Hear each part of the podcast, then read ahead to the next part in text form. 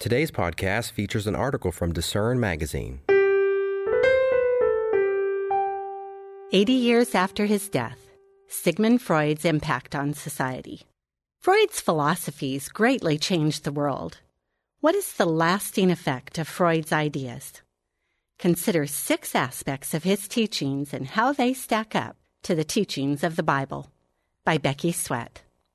This month marks 80 years since the death of Austrian psychiatrist Sigmund Freud, 1856 to 1939, considered by many to be one of the most influential thinkers in history. Time magazine once called him one of the 100 most important people of the 20th century.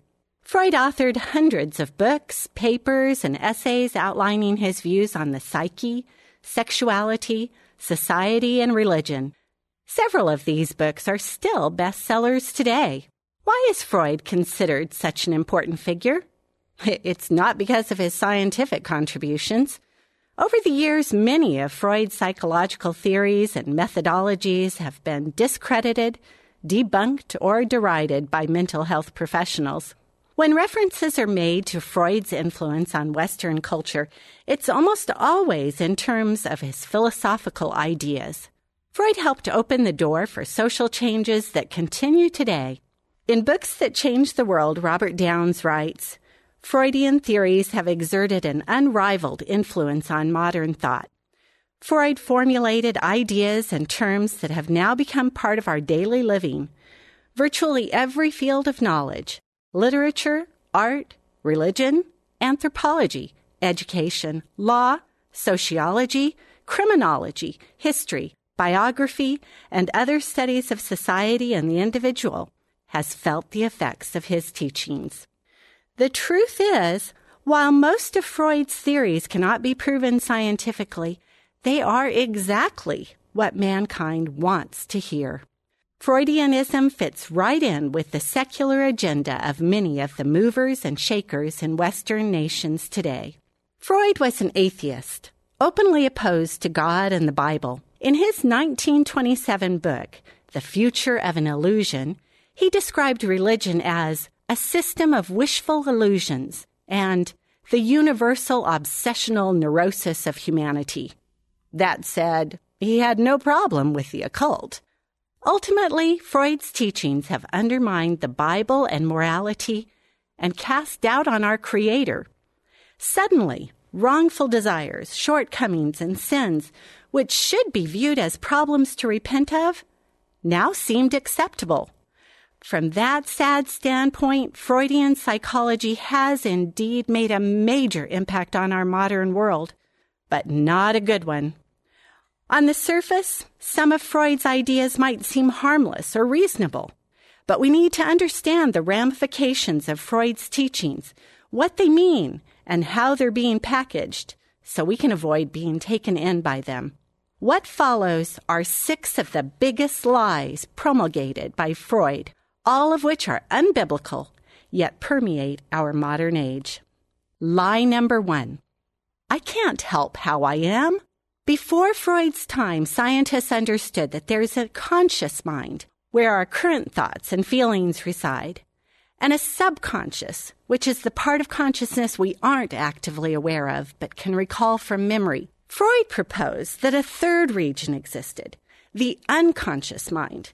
He theorized this is where irrational and disturbing thoughts, usually forbidden sexual and aggressive urges, or memories of traumatic childhood experiences, have been moved to and repressed. Freud asserted that we can't control what's in the unconscious mind or even know what's stored there. Yet he claimed the unconscious mind determines human behavior, and the conscious mind is actually subordinate to it. These were radical concepts in Freud's time. Today, there's no universal agreement among mental health practitioners regarding whether an unconscious mind exists, as it cannot be observed or tested scientifically. However, the concept seems to have taken hold in the general population. Many people believe their unconscious is the reason they blurt out things they shouldn't, make bad decisions, or are attracted to people with opposite personalities.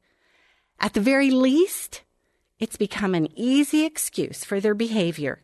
Some figure that since they're not in charge of their actions, there's no reason to try to overcome personal problems. Yet the Bible nowhere indicates there's such a thing as an unconscious mind. Far from it. God gives us free will, rational minds, and intellect so we can decide how to live our lives. Deuteronomy 30 verse 19 tells us to choose life. Verses like Philippians 4 verse 8 and 2 Corinthians 10 verse 5 instruct us to control our thoughts. Each of us can and must take control of what we think, say, and do. Lie number two. I'm not the problem. I'm a victim. Freud's conclusion that people aren't really in control of their behavior leads to the next fallacy that we aren't responsible for our actions and are merely victims. We then pass the blame on to whoever or whatever we think is at fault. Very often, the blame is directed at parents. E. Fuller Torrey, MD, in Freudian Fraud The Malignant Effect of Freud's Theory on American Thought and Culture, explains the common denominator of virtually all counseling and psychotherapy is the Freudian assumption that intrapersonal and interpersonal problems originate in childhood experiences, especially in one's relations with mother and father. Factors like our upbringing, environment, and heredity might influence or shape us, but we need to take responsibility for our mistakes, own up to them, and admit we've done wrong. Freudian psychology says that leads to guilt, which Freud viewed as unproductive and unfulfilling. But the Bible teaches that admitting mistakes leads to repentance and ultimately to forgiveness. 1 John 1 verse 9. Something we all need. Lie number three. Blowing off steam is healthy. Freud theorized that when people repress anger, it causes pressure to build up inside them, eventually resulting in an explosion of rage. His advice was to let out negative emotions before that happened. He believed this would reduce pressure buildup, lower people's anxiety levels, and make them less aggressive. Freud was the first to use this practice as a psychological therapy. He called it catharsis but it's also known as venting. Today, it's still used by therapists, but most people just do it on their own when they're upset about something. We might gripe, yell, or tell someone off. When praying about the situation or calmly talking about it would be better options. Contrary to what Freud espoused, venting doesn't solve anything. Things we say when we're mad are likely to be things we'll regret later. Proverbs 12, verse 18 compares rash words to the painful thrusts of a sword. If venting becomes a habit, it mars our character. Verses like Proverbs 29, verse 11 dispel any argument that venting makes sense. It says, A fool vents all his feelings, but a wise man holds them back. Expressing negative emotions may seem therapeutic from a human perspective, but it goes against biblical teaching. Lie number four guilt is always destructive. When we break one of God's or man's laws, feeling guilty afterward can be a good thing. Paul says, godly sorrow produces repentance. 2 Corinthians 7 verse 10. Remorse can help us identify our failings and motivate us to correct them. Freud, however, saw guilt as something to avoid. He was all about preserving the self and getting rid of bad feelings. He claimed feelings of guilt led to such mental disorders as anxiety, depression, low self-esteem, aggression, etc. In his 1930 book, Civilization and Its Discontents, Freud called guilt the most important problem in the development of civilization. Now, this is not to say that all guilt is constructive. Excessive guilt can fill us with despair and drain our energy, but Freud claimed that any type of remorse was damaging.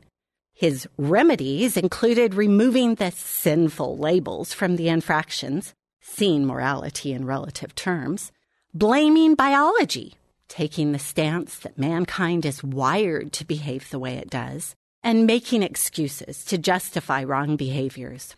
This is exactly what humankind wants to hear that it can continue sinning without feeling any pangs of regret for doing so.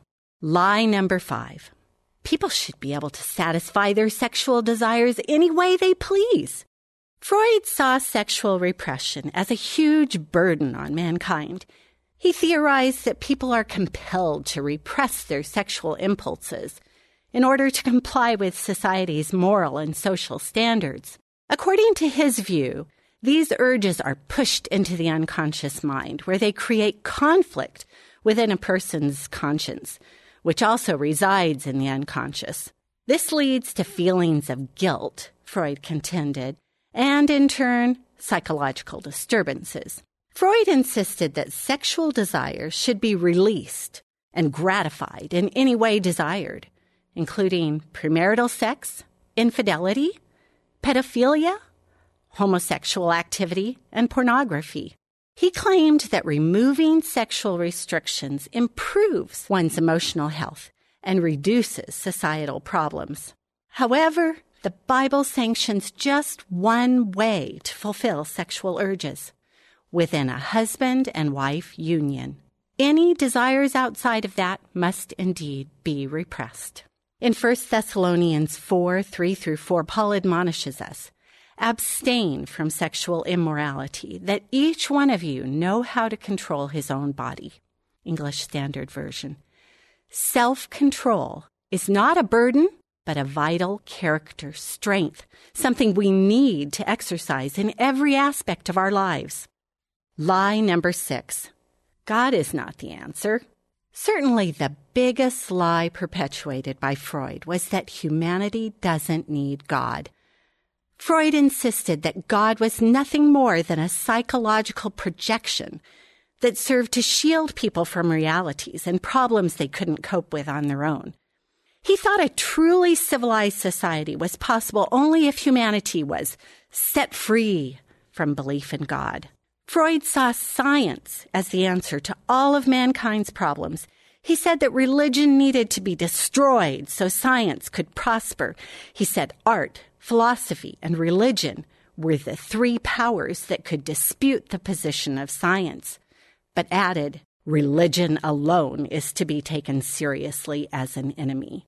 From the new introductory lectures on psychoanalysis, 1933. The irony is that while Freud put much work into studying neuroses, his theories were destined to be flawed. The subject matter of all his work was actually spiritual in nature, controlling personal desires, understanding the mind, relating to others, responding to shortcomings, etc. All of these require godly understanding. His work could not be truly successful because he rejected the source of spiritual knowledge, God. Freud's ideologies were humanist in nature based on human centered thinking rather than on God. As Proverbs 9, verse 10 tells us, no one can ever have a proper understanding of the human psyche when our Creator is left out of the reasoning process. Like Karl Marx, Charles Darwin, and other influential thinkers, Freud didn't think God was the answer to mankind's problems. In fact, God is the only answer. For complete citations of the quotations in this article, please see the written version at lifehopeandtruth.com slash discern. Thanks for listening. For more information from today's featured article, visit lifehopeandtruth.com.